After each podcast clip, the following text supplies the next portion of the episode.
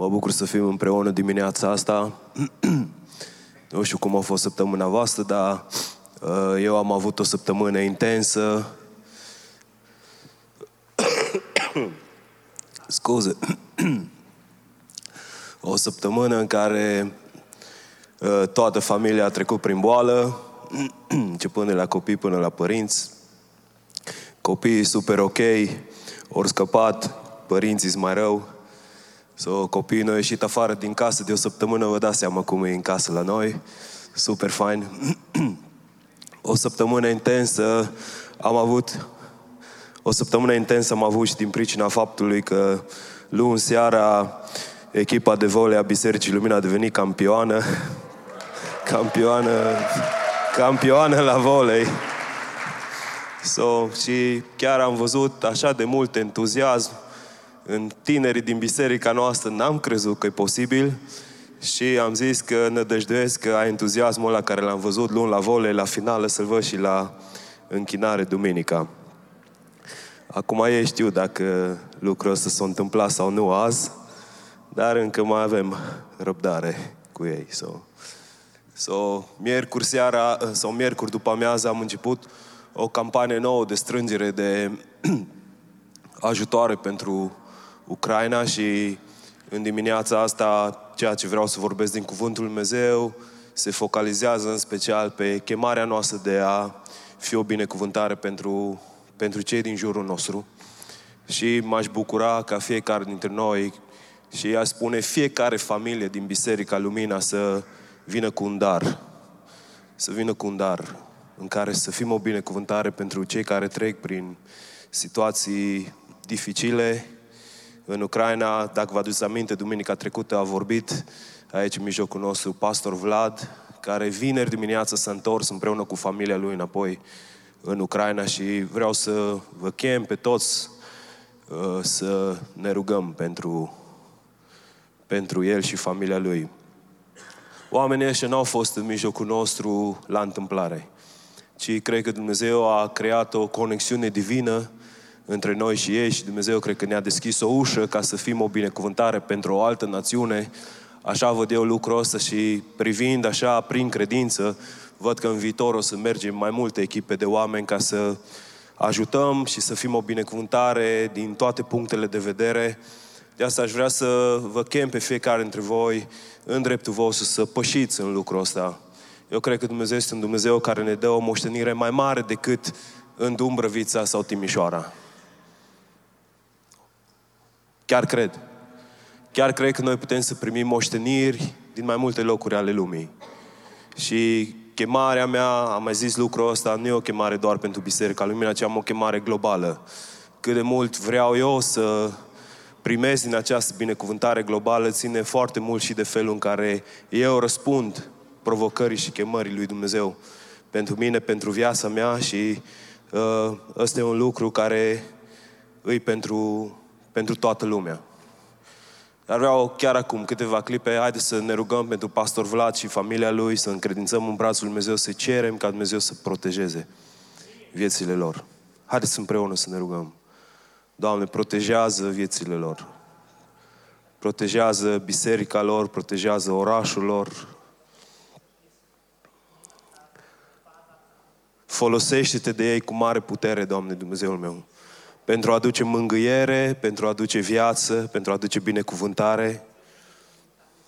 În numele Lui Iisus îți cer, Doamne, folosește-te de viețile lor pentru a fi o încurajare pentru cei deznădăjduiți, pentru a fi inima Ta pentru ei, Doamne. Arată-ți dragostea, îndurarea, bunătatea prin ei. Și, Doamne, aici, în acest loc, mă rog să deschizi un izvor a Harului pentru ei. Mă rog, Doamne, să binecuvintezi biserica aceasta ca să poată fi o binecuvântare, Doamne.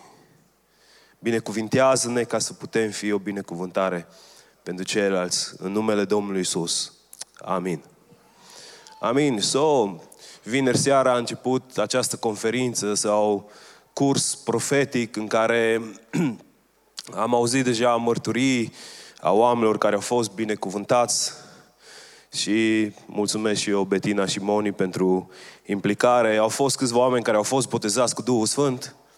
So, într-o vreme în care unii pleacă din Biserica Lumina că nu cred în lucrarea asta a Duhului Sfânt, Dumnezeu continuă să ne surprinde și să lucreze într-un mod supranatural, așa că mulțumim Domnului pentru felul în care El lucrează, alții au fost încurajați și credem că acest spirit profetic e ceva ce Dumnezeu vrea să caracterizeze biserica noastră. Spirit profetic înseamnă un duh de încurajare, un duh de îmbărbătare, un duh de zidire, ceva ce îți dă viață, ce îți dă speranță, ce îți dă aripi. Dacă vă aduceți aminte, viziunea bisericii noastre este aceea de a da aripi oamenilor. Da, în dimineața asta știu că ar fi trebuit să continuăm cu predica de pe munte, dar de săptămâna viitoare începe acest sezon al sărbătorii Paștelui și uh, săptămâna trecută, tocmai ce v-am spus, că urmează șase exemple, ok, în predica de pe munte, care cred că trebuie tratate, uh, trebuie să fie o continuitate la ele. De aceea o să ne ocupăm de ele după, după sărbătoarea Paștelui. Și cu ajutorul Domnului sfârșim și noi capitolul 5 din uh, Matei. Deci o să terminăm o treime din predica de pe munte în acest sezon al bisericii și dacă Dumnezeu ne dă har și îndurare în sezonul următor o să uh, mergem probabil în paralel predica de pe munte și o să începem și un studiu pe Cartea Faptele Apostolilor. Nu știu dacă vă aduceți aminte, dar tema pe următorii doi ani este tare în cuvânt, plin de Duhul Sfânt. E ceva ce Dumnezeu vrea ca noi să fim. Să fim tari în cuvânt și plini de Duhul Sfânt. În dimineața asta vreau să vorbesc puțin despre de ce ne binecuvintează Dumnezeu. Care e motivul pentru care Dumnezeu ne binecuvintează? Am citit despre un patron a unei firme care a trimis într-o zi o notificare tuturor angajaților că dorește ca fiecare dintre ei să se implice într-o campanie de strângere de fonduri pentru o acțiune nobilă. Da, la fel cum uh, eu îmi doresc ca toată Biserica Lumina să se implice într-o campanie nobilă, ok? Nu sunt patronul acestei biserici și nici a vreunei firme, dar cred că e sănătos pentru noi să ne implicăm. Dar tipul ăsta era patron și le-a cerut la toți să se implice și vrea participare 100% a salariaților. Unul dintre angajați și-a anunțat supervizorul că nu va participa la această campanie. Da, decizia că unul dintre angajați refuză să participe la strângerea de fonduri a ajuns la urechile patronului care dorea participare 100%. Așa că patronul l-a chemat pe angajat în birjoul său și a zis, da, am înțeles că avem o problemă. Da, nu vreau să particip să, ă, la strângerea de fonduri, cu toate că știu că e pentru o cauză nobilă. Patronul a zis, hmm, am o dilemă aici, deoarece tu nu vrei să participi, iar eu vreau o participare 100%. Așa că se pare că sunt două opțiuni. Știți opțiunile. Unu, să participi Doi, să fie eliberat de orice responsabilitate, să te dăm afară ca să putem, în final, să avem 100% participare. L-a întrebat, ce alegi? Ce ai vrea să faci? Și angajatul i-a zis, să particip. Da, patronul a întrebat, de ce nu ai vrut de la început să particip? Și el a zis, deoarece nimeni nu mi-a explicat situația în felul ăsta. Da, cum auzim lucrurile și cum le înțelegem, afectează și determină de cele mai multe ori ceea ce vom face. Da, când cineva ne explică lucrurile puțin diferit, prindem puțin mai bine și nădăjduiesc în dimineața asta să înțelegem puțin mai bine de ce ne binecuvintează Dumnezeu, de ce vrea Dumnezeu să ne binecuvinteze. Toți oamenii vor să fie binecuvântați și toți oamenii au fost și rânduiți să fie binecuvântați. În inima lui Dumnezeu, de la început, a fost ca omul să fie binecuvântat. Dumnezeu când s-a uitat la toată creația, când a văzut omul, omul a spus, este o binecuvântare specială pentru mine. Și toți beneficiem de binecuvântări și de haruri din partea lui Dumnezeu. Nu e greșit și nu e rău acest lucru. Biblia vorbește despre binecuvântarea pe care Dumnezeu o și a binecuvânta înseamnă a dărui favor, bunătate, A fi binecuvântat înseamnă să primești favorul lui Dumnezeu și daruri bune din mâna Lui. Și noi știm de ce ne dorim asta. De ce îți doresc să fii binecuvântat? Pentru că să fii binecuvântat înseamnă să ai o viață mai bună, înseamnă să ai o viață mai ușoară, înseamnă să ai o viață mai fericită, înseamnă să ai trecere, înseamnă să vezi pe Dumnezeu manifestându-și gloria, înseamnă să-L vezi lucrând în tine, prin tine și e fain de ce ne dorim noi să fim binecuvântați, dar trebuie să ne gândim și de ce își dorește Dumnezeu să ne binecuvinteze. De ce ar vrea Dumnezeu să facă acest lucru? Pentru că dacă înțelegem și partea asta și conectăm ceea ce ne dorim noi cu ceea ce face Dumnezeu, ne face să înțelegem puțin mai bine acest concept. Domnul Iisus vine la Marea Galilei, la lacul Genezaret, ok, dacă aveți cuvântul Dumnezeu la voi, puteți să deschideți la Luca, la capitolul 5. E tot despre predica de pe munte, dar e în varianta lui Luca. Luca, la capitolul 5, de la versetul 2, spune Iisus a văzut două corobii la marginea lacului, pescarii ieșiseră din ele să spele mrejele. S-a suit într-una din aceste corăbii care era a lui Simon și l-a rugat să o depărteze puțin de la țărm. Apoi a șezut jos și învăța pe noroade din corabie. Deci avem aici un studiu biblic, ok, cu Domnul Isus. Studiu biblic cu Domnul Isus. Și deoarece era o mulțime destul de mare și pe vremea aceea nu exista sistem de sunet, Domnul Isus folosește tehnici cunoscute în acele vremuri, se urcă într-o corabie pe care o îndepărtează puțin de la țărm ca ecoul a creat să facă ca oamenii să poată să audă ce are să le spună. Era o mulțime destul de mare prezentă acolo. Așa că le predică acestor oameni, iar după ce își pre- eh, termină predica, slujba se termină și timpul de rugăciune de final, Domnul Iisus spune în versetul 4, când a încetat să vorbească, a zis lui Simon, depărtează-o la adânc și aruncați-vă mrejile pentru pescuire. Da, gândiți-vă la ideea asta. Totul a început cu o predică pentru toți. Toți cei prezenți au auzit aceleași cuvinte rostite de acest om din barcă. Iar acum de la o predică pentru toți, la câteva instrucțiuni pentru cineva, se ajunge la niște instrucțiuni pentru cineva specific, de la un mesaj pentru mulțime la un mesaj individual. Și asta ne privește și pe noi, pentru că toți venim și toți suntem în această dimineață aici, sper că sunteți cu mine, toți, hello, toți auziți același mesaj din față. Toți auziți același mesaj din față, dar există o diferență între auzirea cuvântului lui Dumnezeu predicat pentru toată lumea și cuvântul Dumnezeu predicat ție în mod direct. Da, e fraza asta ce, pf, da, la modul cel mai serios, îți ia între 15 20 de ore să te pregătești pentru un mesaj de aproximativ 45 de minute. Dacă vrei să fii serios cu Dumnezeu, sunt unii care studiază mai mult de atât. Sunt unii care pun 40 de ore pe săptămână pentru un mesaj de 45 de minute, ok? Dar cam pe marți, aproximativ 95% din cei ce ascultă ceea ce vorbesc eu azi, au uitat tot ce au auzit. De nu vreau să mă gândesc prea mult, că asta e ceva ce descurajează pe ăla care se pregătește 20 de ore, să vorbească 45 de minute. Toți cei ce aud, aud, dar 95% când întreb marți despre ce o predica pastorul, știu că vorbi bine. Asta am văzut peste tot. Toți știu, nimeni nu zice că o vorbi prost. Toți zic, o vorbi bine, o vorbi... Nu mai țin minte exact, dar știu că o vorbi bine. Da. Nu vreau să mă gândesc prea mult la asta, dar există o predică pe care nu o uiți ușor. Și predica aia e predica în care Dumnezeu îți vorbește direct și personal ție.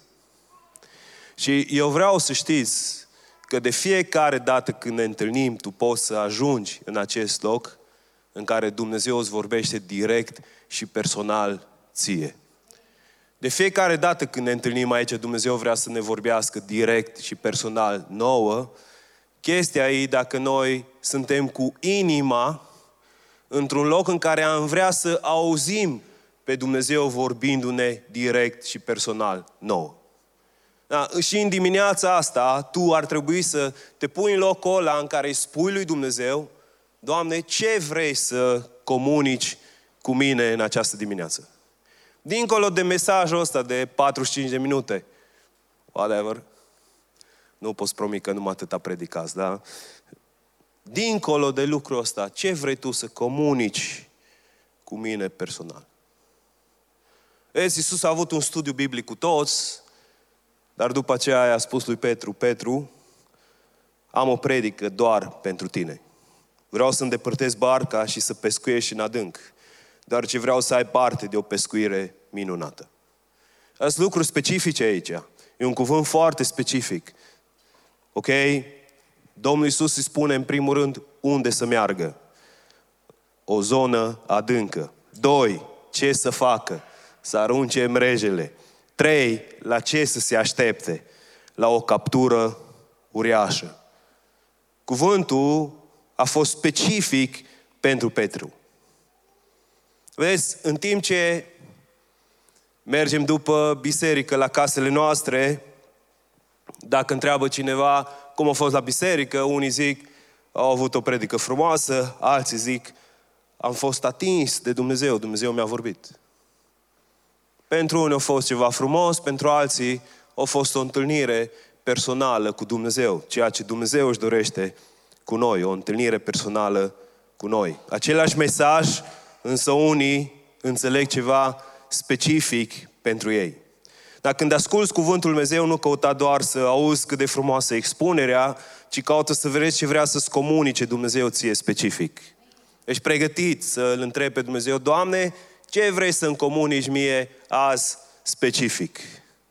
Astăzi, în Sfânta zi de 10 aprilie 2022, ce vrei, Doamne, să vorbești cu mine specific? Dar el îi spune lui Petru specific ceea ce trebuie să facă. Și Petru are un răspuns la aceste instrucțiuni. Drept răspuns, Simon i-a zis, învățătorile, toată noaptea ne-am trudit și n-am prins nimic. Dar, la cuvântul tău, voi arunca mrejele. Știți ce înseamnă cuvântul ăsta? Toată noaptea ne-am trudit și n-am prins nimic, dar la cuvântul tău voi arunca mrejele. Vreau să vă traduc ce zice Petru lui Dumnezeu. Spune, stăpâne, dăm voie să-ți explic. Am fost pe mare toată noaptea și n-am prins nimic. Avem un business. Avem un business. Avem un business de mulți ani. ZBD, SRL sau știu eu, Pește Viu, Zebe, SA, habar n-am cum i zis. Dar știm că oamenii ăștia pescuiau de ani de zile. Din asta trăiau. Nu era un hobby pentru ei, cum e pentru mine pescuitul. Eu sunt fericit și dacă mă duc și prind pești, și dacă mă duc și nu prind pești. Sincer, sunt fericit și dacă nu prind. Nu sunt așa de fericit ca atunci când prind, dar sunt fericit și când nu prind, pentru că am un timp în care mă deconectez de voi. so, e un adevăr. A, Domnul Iisus fusese tâmplar, lucra cu lemn, făcea mobile, scaune, mese, paturi. Cu asta se ocupa Domnul Isus până acum și gândiți-vă că în mintea lor, în mintea acestor pescari profesioniști, și nu știu dacă ați avut de-a face cu pescari profesioniști, dar la pescari profesioniști e foarte greu să le dai sfaturi despre pescuit. Când un pescar a devenit profesionist, pf, are impresia că știe toate tainele pescuitului până când merge la pescuit. Și atunci are Dumnezeu o metodă așa de funny să te facă să înțelegi că tu nu știi nimic despre pescuit, oricât de profesionist ai fi. Da, un întâmplar în mintea lor încearcă să îndrume niște pescari profesioniști cum, unde și când să prindă pești. Petru încearcă să explice ceva. Vă spun ce încearcă să explice Petru. Doamne, ce vorbești Tu, nu-i după manualul de pescuit. Ce ne vorbești tu, ce ne ceri tu să facem, nu-i după manualul de pescuit la mreajă.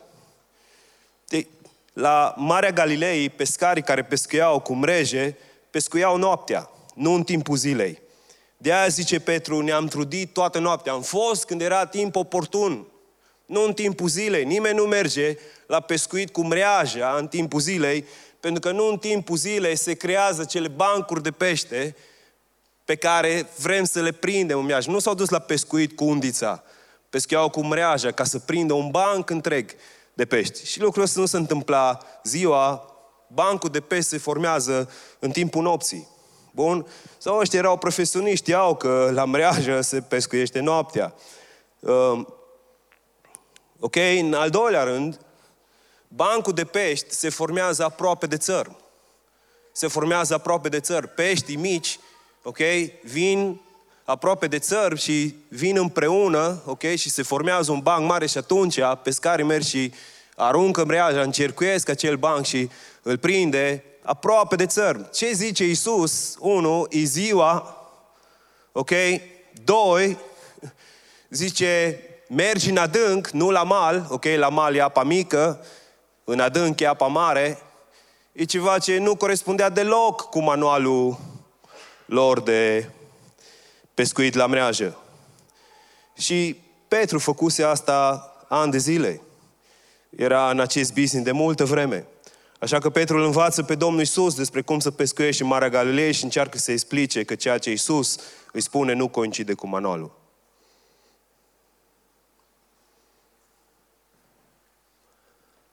Doar că, din respect pentru Isus și probabil să demonstreze lui Isus, și probabil să-i demonstreze lui Isus că ar fi bine să-și țină gura și să se ocupe doar de tâmplărie.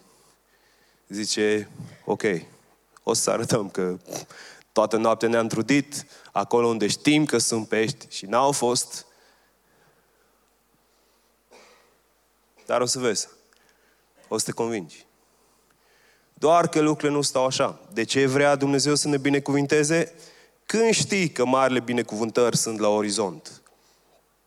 Și aici vreau să mă auziți bine, că nu mă refer la lucruri normale, ci mă refer la lucruri și intervenții miraculoase de care noi avem nevoie în viețile noastre. Nu știu unde sunteți voi, dar cred că noi, ca și biserică, avem nevoie de intervenții miraculoase din partea lui Dumnezeu.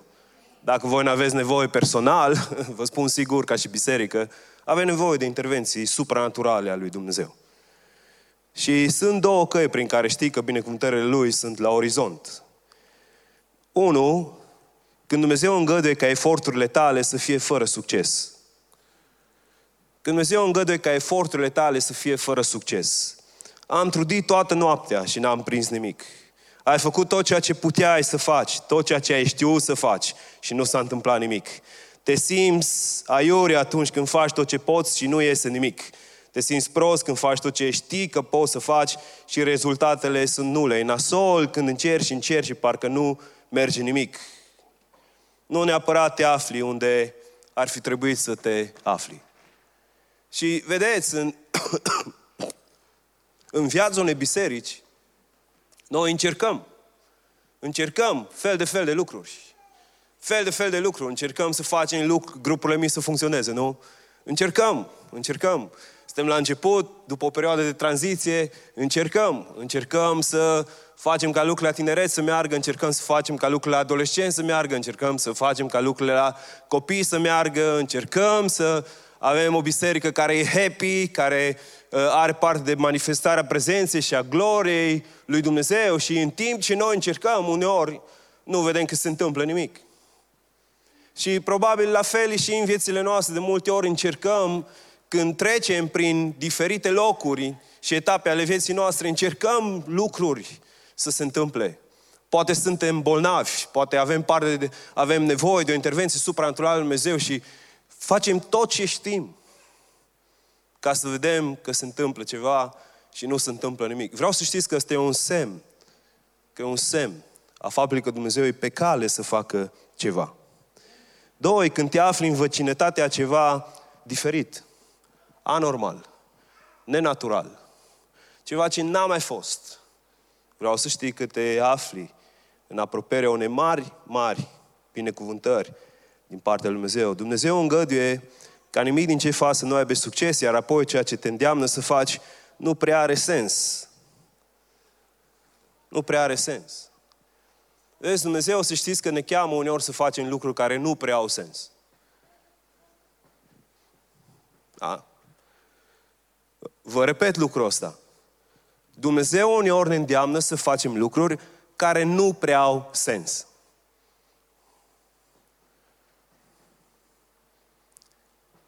Chiar și tranziția din Biserica Lumina, e un lucru care nu prea a avut sens. Dar uneori Dumnezeu ne îndeamnă să facem lucruri care nu prea au sens. Pentru noi nu prea au sens. Pentru că noi avem o mentalitate și o gândire construită pe ce cunoaștem noi. Dar Dumnezeu și gândurile Lui sunt atât de departe de gândurile noastre, cât de departe cerul de pământ. De aia ar fi bine să ne smerim fiecare dintre noi și să căutăm că atunci când Dumnezeu ne cere să facem lucruri care nu prea au sens, să ne punem încrederea în El. Mai sunteți cu mine? Dragilor, întotdeauna în viața creștină, Dumnezeu să-și ceară să faci lucruri care nu prea au sens. Dumnezeu te cheamă la chestii care nu prea au sens pentru tine. E ceva ce e cu totul diferit de tot ce ai învățat tu despre Dumnezeu, despre lucrarea Lui, despre cum face El lucrurile, despre cum te binecuvintează, despre care e sensul. Da, Dumnezeu ne cere uneori să facem lucrul ăsta. Asta le cere lor. Ei știau, nu mergi în timpul zilei să arunci în apele adânci, la mreajă. Și ceea ce cere Domnul Isus să facă contrazice experiența lui, cunoașterea lui, instinctele lui, trecutul lui, ceea ce Petru știa și Petru știa chiar bine să pescuiască, se contrazicea cu ceea ce Dumnezeu a spus. Vreau să mă înțelegeți, dragilor, Petru știa bine să pescuiască. Petru a fost în business-ul ăsta de ani de zile. Nimeni nu rămâne într-un business în care nu se întâmplă nimic ani de zile.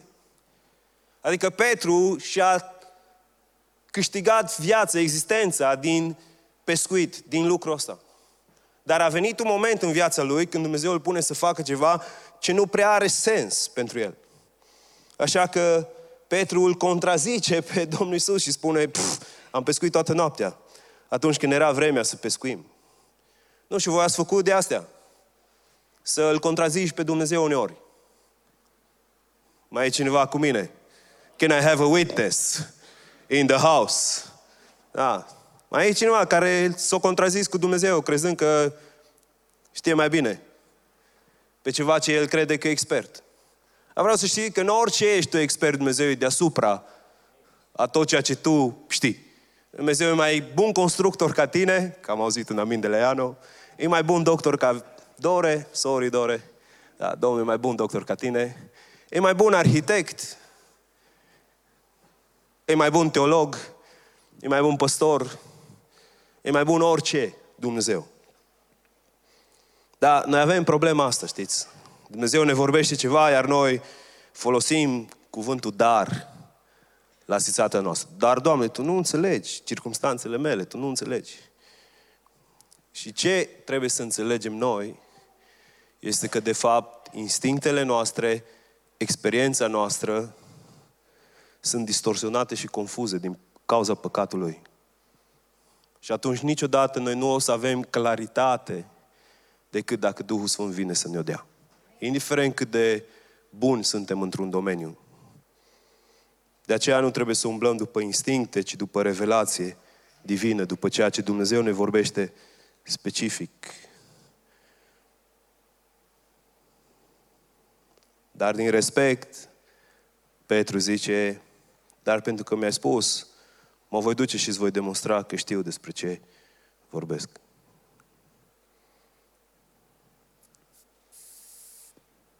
Da, una dintre metodele prin care știi că Dumnezeu vrea să facă ceva special e că El nu îngăduie ca lucrurile să se întâmple prin acest proces natural al vieții și îți cere să faci ceea ce nu coincide cu contextul, cu instinctele, cu feeling-ul pe care îl ai. Vă aduceți aminte de Marta la învierea lui Lazar? Domnul Iisus spune, dați piatră la o parte. O at, e mor de patru zile. Manualul te contrazice. Știința te contrazice. E mor de patru zile. Poți să simți mirosul. Cum să dea piatră la o parte? Iisus îi spune. Nu ți-am spus că dacă nu crezi, nu vezi. Nu dacă nu văd, nu cred, ci dacă nu cred, nu văd. În economia cerului, ca să vezi, trebuie să crezi. Dar după ce le-au aruncat, au prins o așa de mare mulțime de pești că începeau să li se rupe mrejile. Îți poți imagina cam de câți pești nevoie ca să se rupe mrejele. Au prins la pești că nu mai rezistau mrejele, au început să le pârie mrejile. Eu mai chemat și pe alții. Au făcut semn tovarășilor lor, versetul 7, că erau în aceeași corabie să vină să-i ajute. Aceia au venit și au umplut ambele corăbii, așa că au început să se afunde corăbile. No, să da binecuvântare. Aveau business mare, au chemat și a doua barcă și captura era așa de mare că începeau bărcile să se scufunde. Și acum vreau să fiți atenți aici. De ce ne binecuvintează Dumnezeu? Primul motiv pentru care Dumnezeu vrea să te binecuvânteze este ca să înțelegi că El știe mai multe decât tine. El știe mai multe decât tine. Ăsta e unul dintre motive pentru care El vrea să ne binecuvinteze, ca să vedem, să realizăm că El știe mai multe decât noi și astfel să ne punem încrederea în El. De uneori avem impresia că El nu știe sau că știe doar un pic mai mult decât noi, dar vreau să știți că Dumnezeu știe infinit mai mult decât fiecare dintre noi.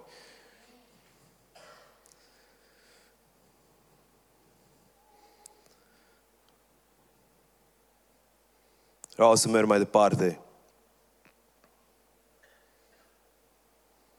În al doilea rând, gândiți-vă ce se întâmplă acolo. Știți care e reacția lui Petru după ce a văzut manifestarea asta gloriei lui Dumnezeu?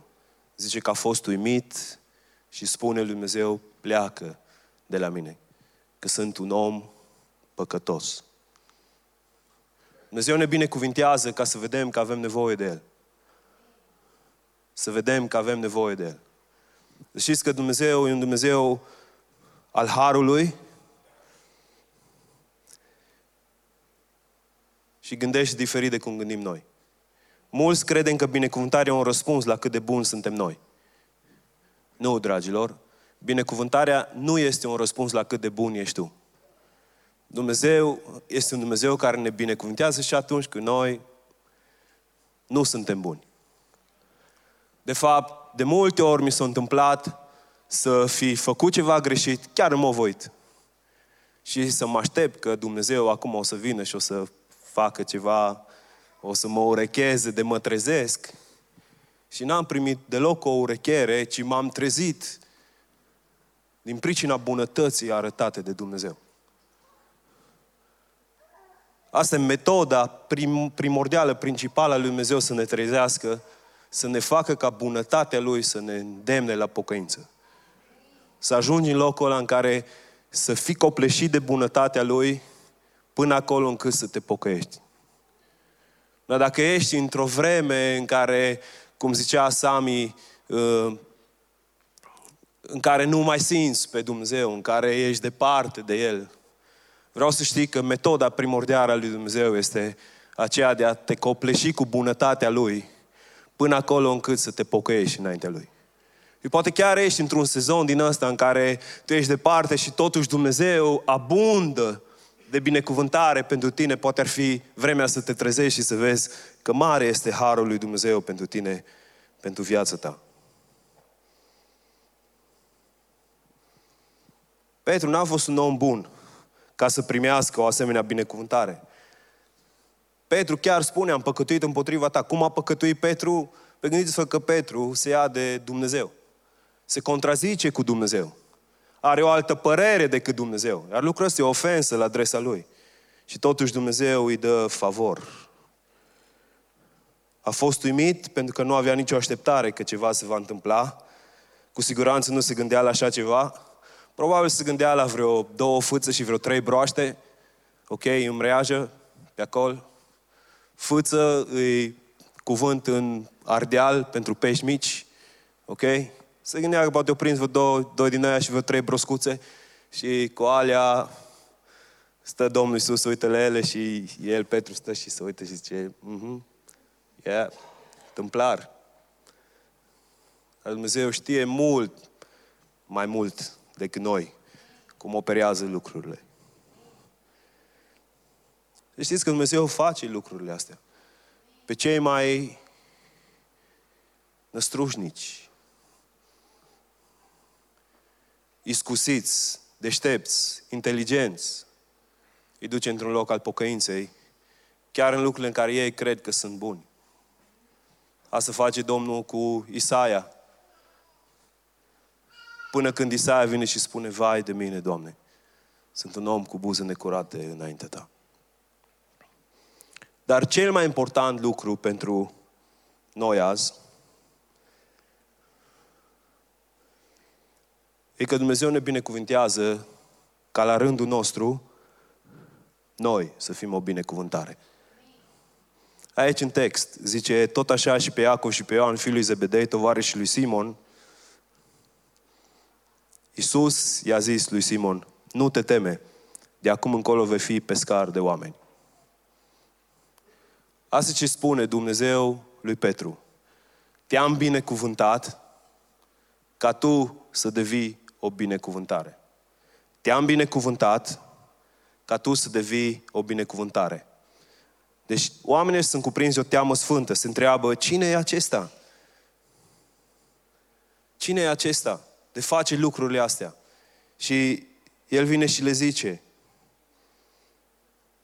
ok băieți, calmați-vă. Unul dintre motivele pentru care ați avut parte de pescuirea asta minunată e ca voi să deveniți o binecuvântare pentru alții. Ăsta e al treilea motiv pentru care El ne binecuvântează. Să recapitulăm, bun? Unul, El ne binecuvântează ca să înțelegem că El cu adevărat știe dincolo de ce știm noi. Doi, ca să vedem cine suntem în lumina a cine îi El, ok? Să vedem că înaintea Lui fiecare dintre noi avem nevoie de El, de harul sau de îndurarea Lui. Și în al treilea rând, motivul pentru care El ne binecuvântează e pentru ca noi să fim o binecuvântare pentru alții. Domnul Iisus spune, te voi face o binecuvântare pentru ceilalți. Și definiția binecuvântării este să te bucuri, să experimentezi și să transferi bunătatea lui Dumnezeu de peste viața ta în viețile celorlalți. Dacă nu transferi binecuvântarea, ai un cuvânt dur ăsta, dar e o realitate. Doar te prostituezi cu ea. Dacă nu dai binecuvântarea mai departe, doar te prostituezi cu ea.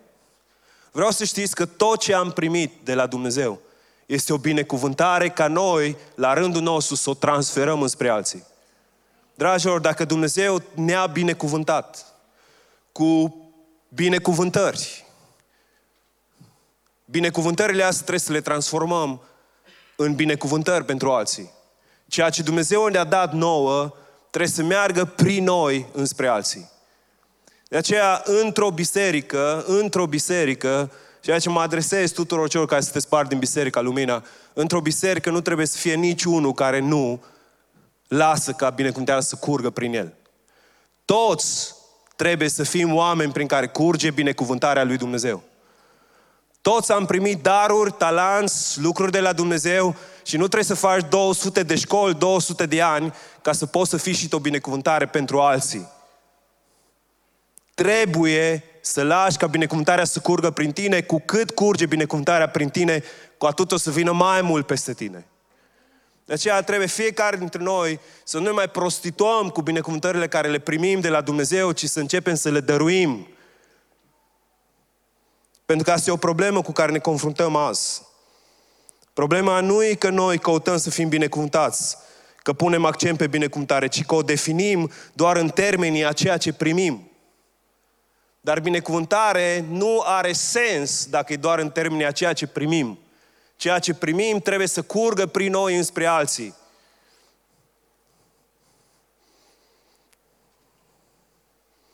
Binecuvântările Lui Dumnezeu sunt concepute cu un element de transfer în ele. Dacă nu dăm mai departe binecuvântările, am prostituat termenul. Domnul spune lui Avram, Avram, te binecuvintez ca prin tine toate națiunile pământului să fie binecuvântate. Când te rogi ca să fii binecuvântat, gândește-te și la mecanismul prin care se transferă această binecuvântate asupra altora. Cum poți să dai mai departe binecuvântarea primită?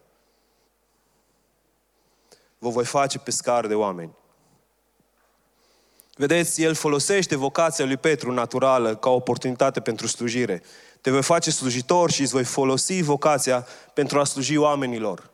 Tu poți să slujești celor din jurul tău cu vocația pe care tu o ai. Dacă Dumnezeu ți-a dat îndemânarea asta să faci de mâncare, Nu fă de mâncare doar pentru tine, fă de mâncare și pentru alții.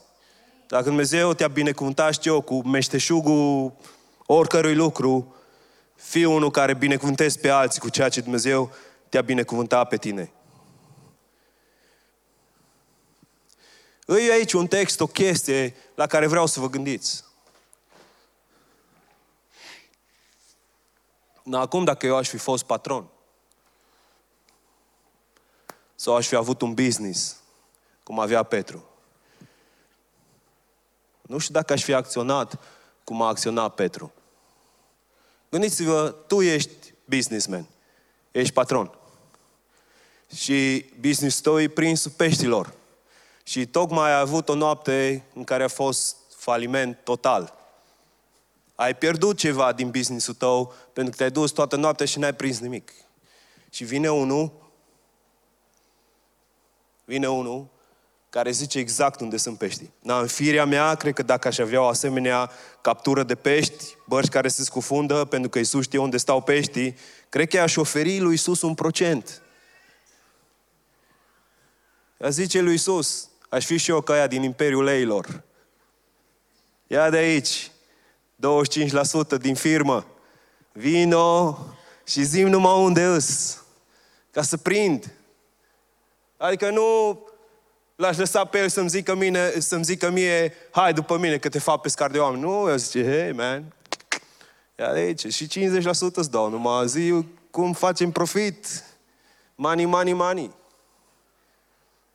Oamenii ăștia au înțeles că e ceva dincolo de înțelegerea lor. Că au de-a face cu Dumnezeu, că au de-a face cu cineva care e mai mare ca și ei. n-au zis, mamă, putem să, profit, să profităm de tine, putem să facem un business, wow, te, fo- te pot folosi ca să fac ceea ce e mai bine pentru mine. Cum unii dintre noi încercăm să facem cu Dumnezeu, cei s-au supus Lui. Eu te binecuvântez ca tu să mă urmezi, nu ca eu să te urmez. Vreau să știți că Dumnezeu ne-a binecuvântat ca noi să-L urmăm, nu ca El să ne urmeze. Și noi trebuie să trăim viața în așa fel încât să se distingă faptul că noi îl urmăm, nu El ne urmează. De multe ori, prin felul în care ne, ne rugăm, arătăm că mai degrabă noi vrem ca El să ne urmeze, nu noi să îl urmăm. Dragilor, Vreau să fim atenți la lucrul ăsta, pentru că din ce în ce mai mult se dezvoltă această învățătură a proclamării.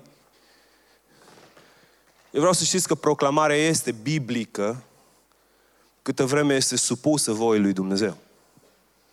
Sunteți cu mine? Noi nu proclamăm voia noastră.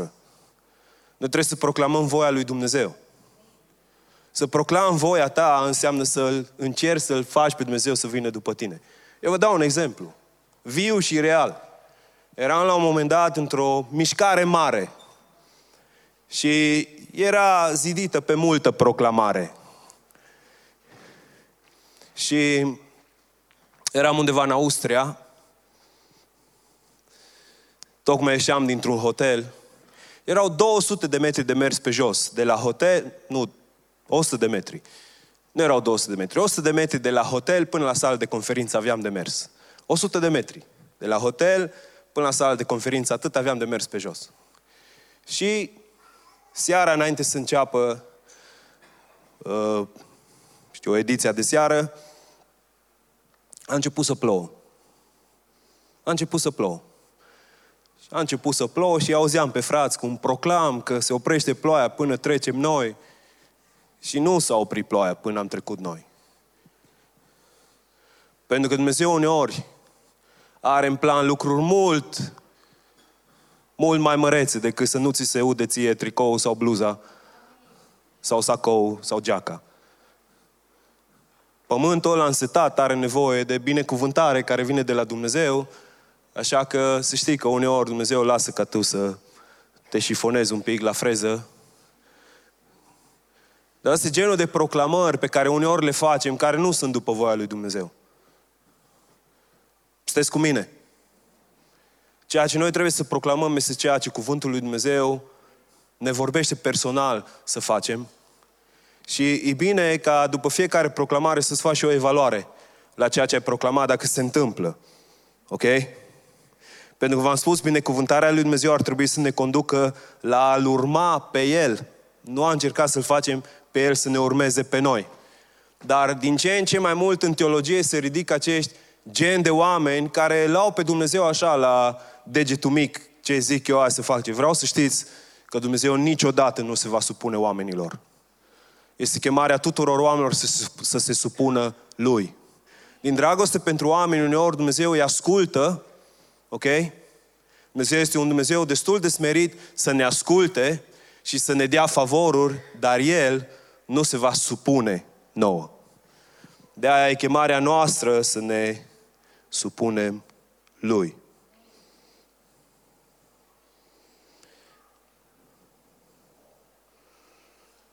Acum vreau să stăm fiecare dintre noi în dimineața asta înaintea lui Dumnezeu.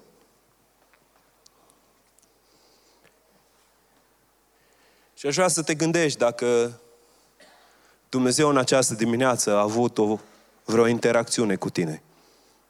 Și dacă a vrut să-ți vorbească ceva în mod personal. Eu știu clar, din toată inima, că inima lui Dumnezeu în această vreme este să binecuvinteze Ucraina ca oamenii să vadă că Dumnezeu este mai mare decât ei. Ca oamenii să se întoarcă înspre Dumnezeu din pricina bunătății Lui nemărginite. Știți că în mijlocul conflictelor, a furtunilor, tu poți să te întâlnești cu bunătatea lui Dumnezeu. Știți că uneori acolo vezi cel mai bine. Știți că unii, unii oameni nu pot să vadă binecuvântarea până când nu trec printr-o perioadă dificilă în viața lor. Oriunde ne deschide Dumnezeu ochii, o face pentru slava Lui și pentru binele nostru etern. În al treilea rând, eu cred că Dumnezeu a ales în aceste vremuri ca țara noastră să fie o expresie a bunătății lui Dumnezeu pentru Ucraina. Țara noastră care ar putea să vină în față cu lucruri ale trecutului, cu lucruri din istorie, cu neînțelegerile dintre noi și ucraineni. Dar nu asta e inima lui Dumnezeu. Inima lui Dumnezeu este să-și arate bunătatea prin noi. Vreau să vă readuc aminte că pe când noi eram vrăjmași ai lui Dumnezeu, Dumnezeu și-a arătat îndurarea față de noi. Și m-aș bucura ca fiecare dintre noi să fim o binecuvântare în aceste vremuri, în această perioadă de sărbătoare pentru cei din Ucraina. Dacă n-ai înțeles nimic din tot ce am vorbit în dimineața asta, ține minte lucrul ăsta, care e clar în Scripturi. Dumnezeu te-a binecuvântat ca să fii o binecuvântare. Dacă cu ceea ce Dumnezeu te-a binecuvântat, tu nu devii o binecuvântare, doar te joci cu acest termen. Dumnezeu vrea să curgă binecuvântările prin tine. Dacă Dumnezeu te-a binecuvântat cu bani, dăruiește banii tăi. Dacă Dumnezeu te-a binecuvântat cu talanți, dăruiește talanții tăi. Dacă Dumnezeu ți-a dat iscusință, folosește iscusința ta. Dacă Dumnezeu ți-a dat mintea ascuțită, folosește mintea ascuțită. Dacă Dumnezeu ți-a dat darul credinței, umblă prin credință. Dacă ți-a dat darul profetic, fie o îmbărbătare și o încurajare pentru ceilalți. În ceea ce Dumnezeu te-a binecuvântat, nu ține pentru tine, ci fii gata să dai mai departe. Fii gata să dai mai departe.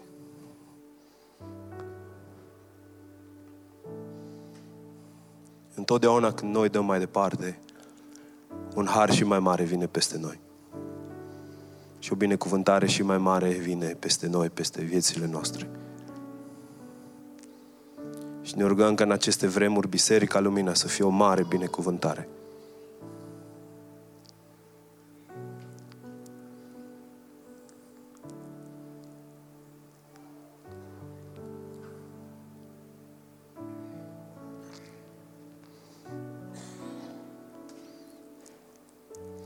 Cred că e o chemare din partea lui Dumnezeu să fim o binecuvântare pentru Ucraina și vreau să vă chem în această dimineață să dați un răspuns lui Dumnezeu.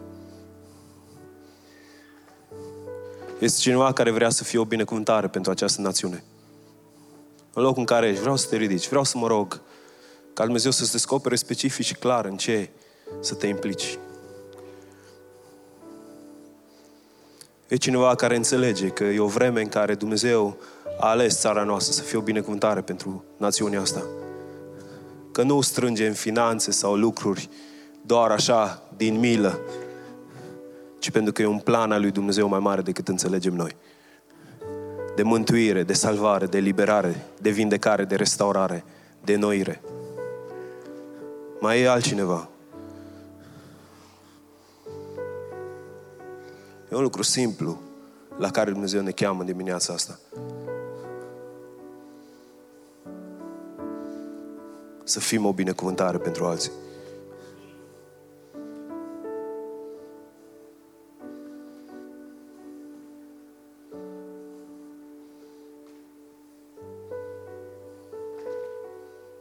Dumnezeu s-a uitat la Petru în acea zi și Domnul Iisus îi spune nu te-am binecuvântat doar ca să vezi că eu sunt un Dumnezeu mare și puternic. Sau ca să vezi că tu ești unul care ai nevoie de mine. Și te-am binecuvântat și ca tu să înțelegi că eu vreau ca tu să fii o binecuvântare. Asta ce vreau eu de la tine, să fii o binecuvântare.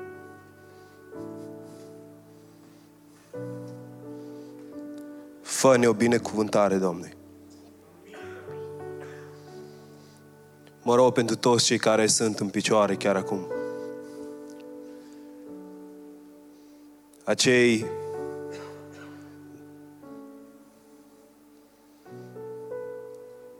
doi pești și cinci pâini pe care le deținem, Doamne.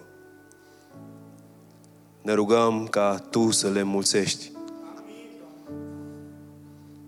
Și cei din Ucraina să vadă că Tu ești un Dumnezeu bun care ai milă și îndurare în mijlocul încercărilor. Mă rog ca Biserica Lumina să fie parte din acea mare binecuvântare pe care Tu vrei să o reverși în această națiune. Mă rog ca Ucraina să experimenteze o trezire spirituală care să aprindă Europa, Doamne Dumnezeu meu. Fă lucrări supranaturale și în aceste vremuri în care chem națiunea noastră să stea pentru ei, Mă rog să ne dea o inimă de a binecuvânta. Doamne, Dumnezeul meu. Mă rog să ne folosești pe fiecare dintre noi în parte. Mă rog să ne dai harul de a lucra împreună la a experimenta aceste binecuvântări pentru această națiune. Fă lucrarea Ta, Doamne. Fă lucrarea Ta prin noi. Fă lucrarea Ta prin noi. Doamne, mă rog ca acest cuvânt general pentru toți să devină un cuvânt specific pentru cât mai mulți. Fă să devină un cuvânt specific pentru cât mai mulți. Și fă ca numele Tău să fie înălțat și binecuvântat de acum și până în veci. Amin.